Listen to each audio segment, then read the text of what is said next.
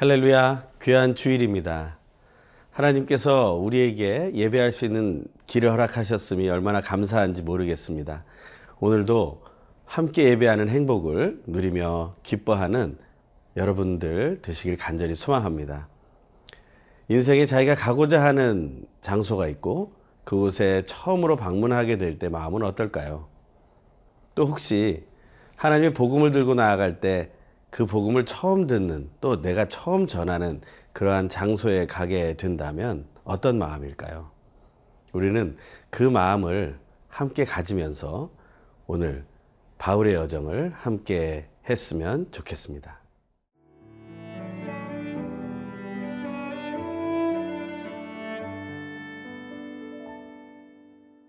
사도행전 이십팔 장 십일 절에서 이십이 절 말씀입니다. 석 달 후에 우리가 그 섬에서 겨울을 난 알렉산드리아 배를 타고 떠나니 그 배의 머리 장식은 디우스 구로라. 수라구사에 대고 사흘을 있다가 거기서 둘러가서 레기온에 이르러 하루를 지낸 후 남풍이 일어나므로 이튿날 보디올에 이르러 거기서 형제들을 만나 그들의 청함을 받아 이레를 함께 머무니라. 그래서 우리는 이와 같이 로마로 가니라. 그곳 형제들이 우리 소식을 듣고 아비오 광장과 트레이스 타베르네까지 맞으러 오니 바울이 그들을 보고 하나님께 감사하고 담대한 마음을 얻으니라. 우리가 로마에 들어가니 바울에게는 자기를 지키는 한 군인과 함께 따로 있게 허락하더라.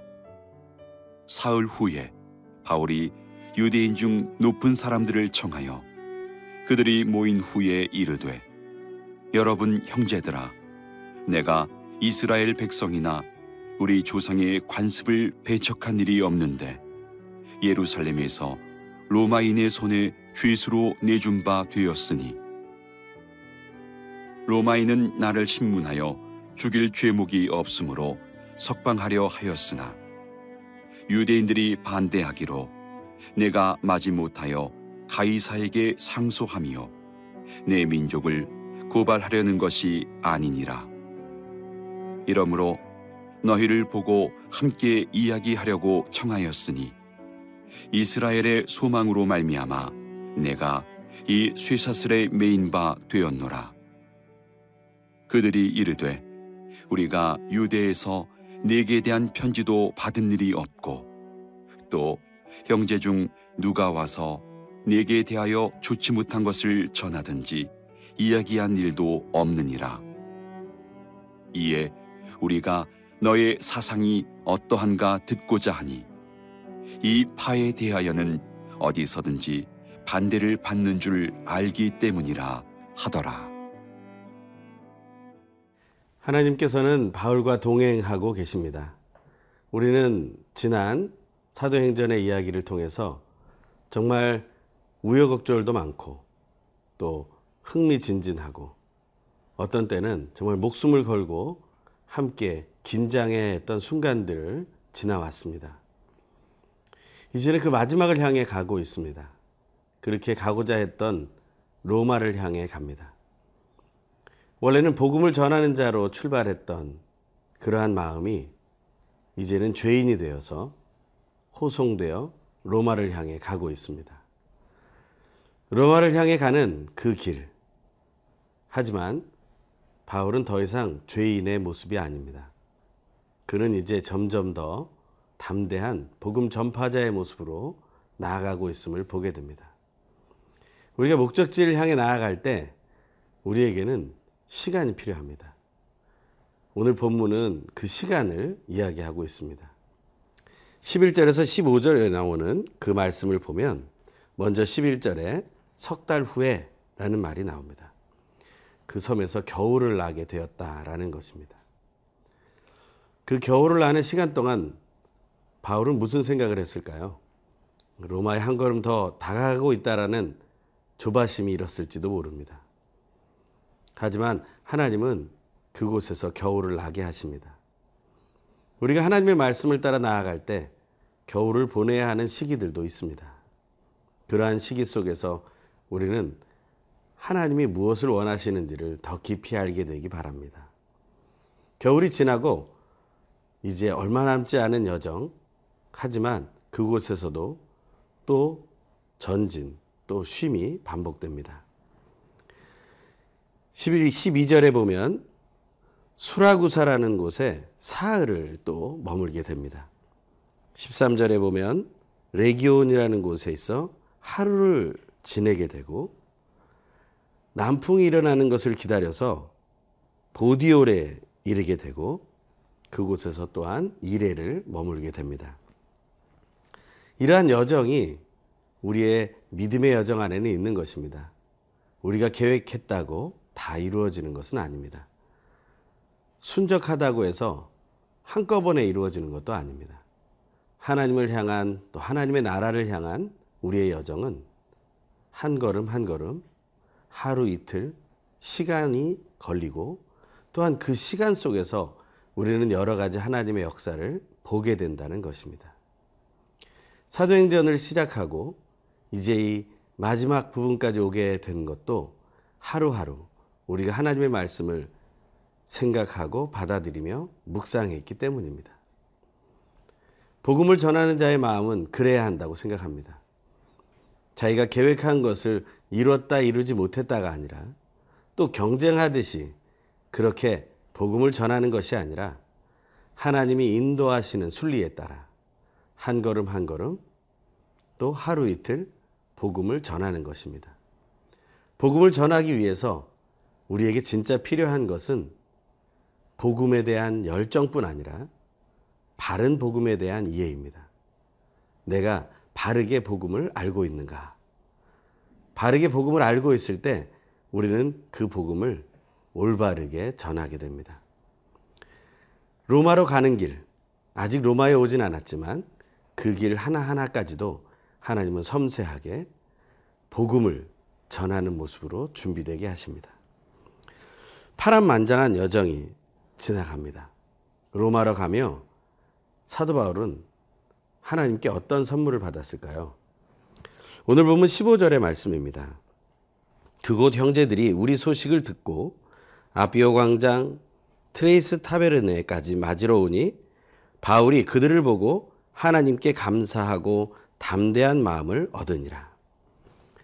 로마로 가며 바울은 하나님께 얻은 마음이 있습니다.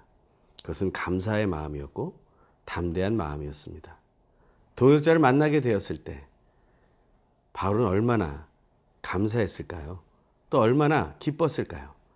또 그리고 하나님의 뜻이 이루어진다는 그 소식에 그 마음은 설레었을 뿐만 아니라 담대해졌다고 말하고 있습니다.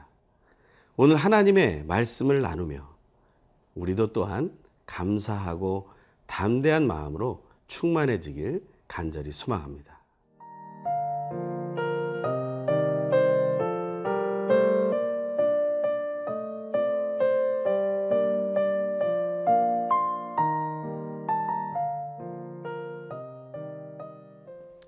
드디어 바울은 로마에 들어가게 되었습니다. 오늘 본문 십육 절의 말씀입니다. 우리가 로마에 들어가니 바울에게는 자기를 지키는 한 군인과 함께 따로 있게 허락하더라. 사도 바울은 죄인의 모습이었기 때문에 그를 지키는 한 군인이 있게 됩니다. 그 한 군인이 있다는 이야기는 무엇을 의미합니까? 그만큼 자유가 있다라는 것입니다. 너무 얽매인 죄인은 아니다라는 것이죠. 감사하고 담대한 마음을 가졌던 바울은 성경에 나타나지 않지만 그 한 군인에게도 예수 그리스도와 하나님의 나라를 전파했을 것이라는 생각을 해봅니다. 그 한 군인과 또한 친밀한 교제를 가졌을 것이라는 생각을 해봅니다. 복음의 열정을 가져서 뿐만 아니라 하나님이 허락하신 그 예수 그리스도의 바른 복음을 알고 있었기에 바울은 그 한 군인과 아마 깊은 복음의 나눔을 가졌을 것이라 생각합니다. 복음을 전파하는 사람은 열정을 가질 뿐만 아니라 사실은 조급하지 않고 하나님의 인도하심에 따라 하나하나 그 일을 해나가야 합니다. 사도 바울이 자기가 거할 자리가 정해진 후에 제일 먼저 한 일은 무엇입니까? 십칠 절 말씀입니다. 사흘 후에 바울이 유대인 중 높은 사람들을 청하여 그들이 모인 후에 이르되, 여러분 형제들아, 내가 이스라엘 백성이나 우리 조상의 관습을 배척한 일이 없는데 예루살렘에서 로마인의 손에 죄수로 내준 바 되었으니, 십팔 절, 로마인은 나를 신문하여 죽일 죄목이 없으므로 석방하려 하였으나, 십구 절, 유대인들이 반발하기로 내가 마지 못하여 가이사에게 상소하며 내 민족을 고발하라는 것이 아니니라. 사도 바울이 제일 먼저 한 일은 바로 로마에 사는 유대인 중에 높은 사람들을 청했다고 말하고 있습니다. 다시 말하면 당시 로마에 거주하던 유대인의 리더들을 만났다라는 것입니다. 소문이 언제까지 또 어떻게 빨리 전파될지 모르는 이러한 과거의 상황 속에서 사도 바울은 자기가 왜 이곳에 왔는지에 대해서 명확하게 설명하고 있다는 것입니다. 유대인들이 문제를 삼아서 로마인들에게 상소하였고 또 로마인들이 자기를 이곳까지 보내게 되었다라는 것을 말합니다. 하지만 이것이 하나님의 뜻이라고 지금 표현하지는 않습니다. 왜냐하면 그 유대인들이 어떤 정보를 가지고 어떤 마음을 가지고 있는지를 알지 못하기 때문입니다. 복음을 전하기 전에 먼저 우리가 어떤 상황에 처해 있는지를 전하는 것도 매우 중요한 방법 중에 하나라고 생각합니다. 사도 바울은 자기의 형편과 처지를 정확하게 진실되게 말하고 있습니다. 하지만 그 이야기를 들은 유대인들은 반응이 어떻습니까? 한번 이십일 절, 이십이 절의 말씀입니다.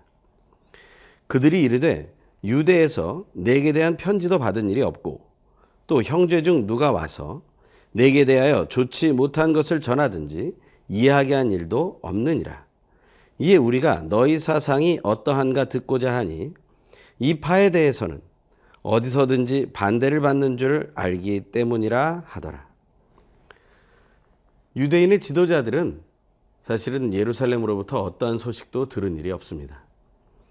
이것은 무엇을 의미합니까? 사실 예루살렘에서 고소를 하려고 했던 그 모든 것이 사실은 거짓이었기 때문이라는 것을 증명하는 또 하나의 근거가 됩니다. 이 거짓이기 때문에 그것을 그 멀리까지 소식을 통해 보내고자 하는 생각을 할 수 없었다라는 것이죠. 그 논리성에서마저도 떨어졌기 때문에 이 로마에 있는 유대인에게까지 그것을 보내서 그 분위기를 바꾸려고 하는 시도를 하지 못했다라는 것입니다.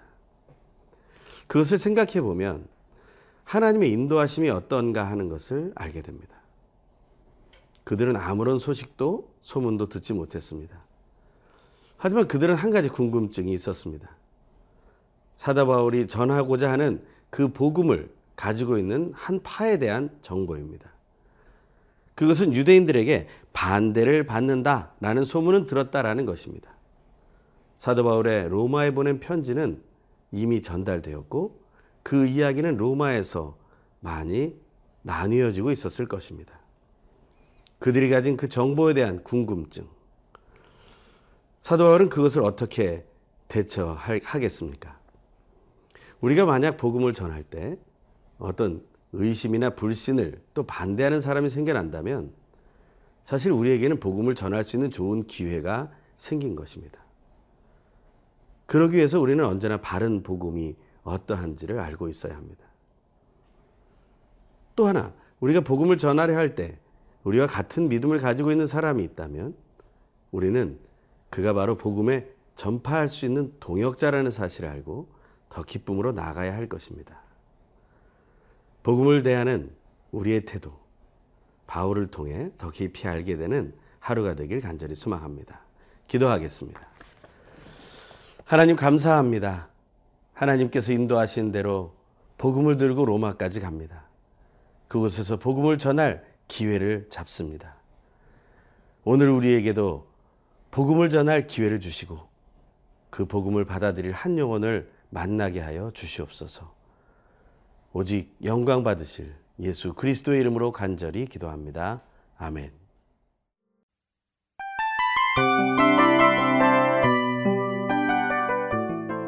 이 프로그램은 청취자 여러분의 소중한 후원으로 제작됩니다.